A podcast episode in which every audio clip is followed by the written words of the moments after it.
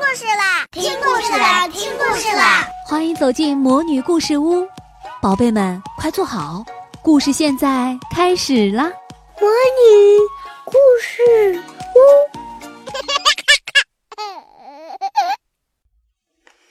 听那窗外传来的声音。安熊妈妈不仅是安熊一个人的妈妈，还是一二班的魔方老师，是萤火虫故事妈妈，是萤火虫教室里的常客，是全班小萤火虫的朋友。总而言之，是受到大家欢迎的人。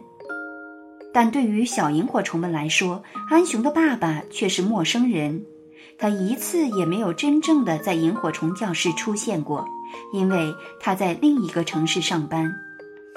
安雄告诉牛牛，他上班的时候我们都要上学，他休假的时候我们也会放假，而且我们休假的时候他还常常要继续加班呢。每当想念爸爸，安雄就会这样对牛牛说一遍。不过这一天上课的时候，花儿老师介绍道。亲爱的小萤火虫们，今天的聆听窗外的声音活动，我们邀请到了建筑公司的经理。他今天要讲的这堂课主题是一栋大楼的成长。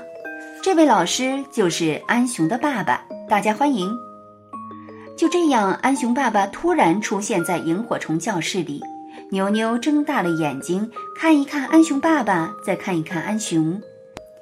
安雄穿着蓝白条的运动服，安雄爸爸穿着白衬衣、蓝裤子，但他俩长得很像，都是双眼皮儿、大眼睛、大鼻子、大嘴、大脑袋。牛牛还是很惊奇，问安雄：“你爸爸不上班了？”安雄满脸的笑容说：“不是，他放假了，他要在家休息一周。”说完，他又补充：“整整一周哦。”真是太好了，牛牛由衷的为安雄感到高兴。牛牛虽然以前没有见过安雄的爸爸，但是安雄爸爸讲的事情非常有趣，牛牛一听就入了迷。万丈高楼平地起，身边那么多高楼大厦是怎样一层一层的长大的呢？这对所有同学来说都是一个谜。安熊爸爸就解开了许多这样的谜。比如，越是高的楼房，挖的地基就越要深。大楼和大树一样，越高的树根也扎得越深。安熊爸爸说：“比如在建筑工地行走，一定要记得戴安全帽。”安熊爸爸还带来了一顶蓝色的安全帽，他把安全帽让每个同学都摸了一下。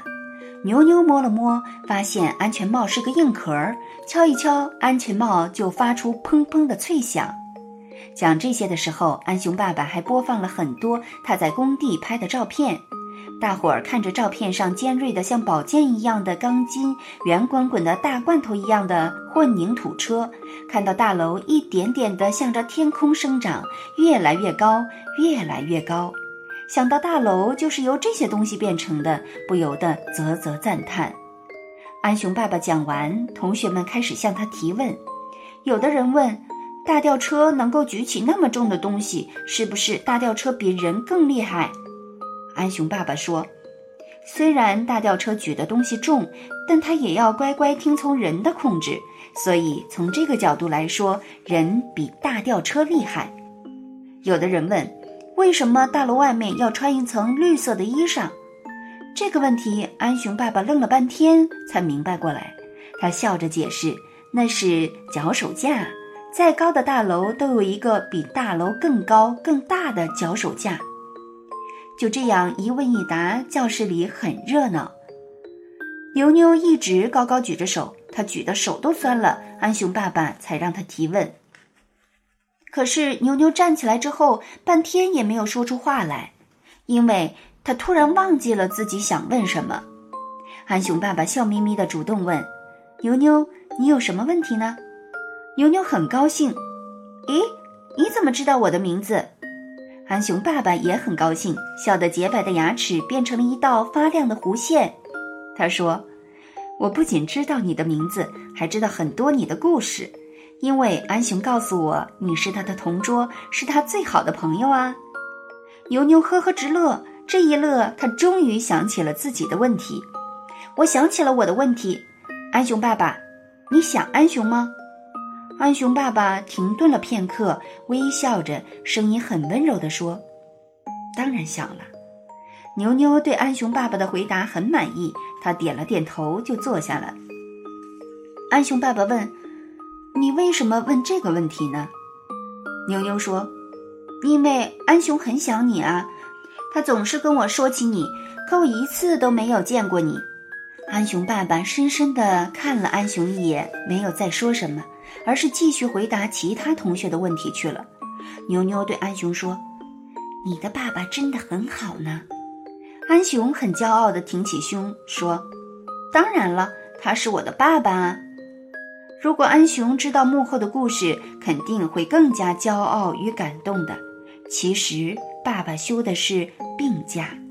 在腰严重扭伤的不得不休一周病假的情况下，听安雄妈妈介绍了这场活动之后，安雄爸爸正是怀着让我家安雄也为了爸爸而骄傲的心情，才在腰上绑着治疗腰带赶来给同学们做这场讲座的。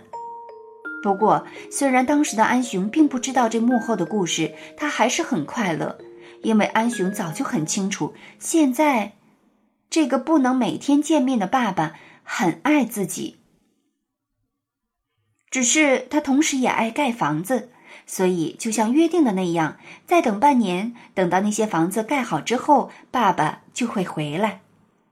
讲台上笑眯眯的安熊爸爸还在继续和同学们交流，座位上笑眯眯的安熊看着讲台上的爸爸，脸上洋溢着幸福的光彩。亲爱的小朋友，每个人都有他的优点。每个人都有让我们为他感到骄傲的事，我们的亲人更是如此。所以，请想一想，你最爱的亲人让你最感到骄傲的事，把这件事讲一讲，画一画，写一写吧。让我们为亲人骄傲，也让我们努力成长，让亲人也为我们骄傲。亲爱的小宝贝们，今天的故事就讲到这儿了。想听更多的好故事，欢迎你在微信公众号上搜索“魔女故事屋”，加关注来和我们做朋友。这里有更多的好故事等着你哦，我们下期再见。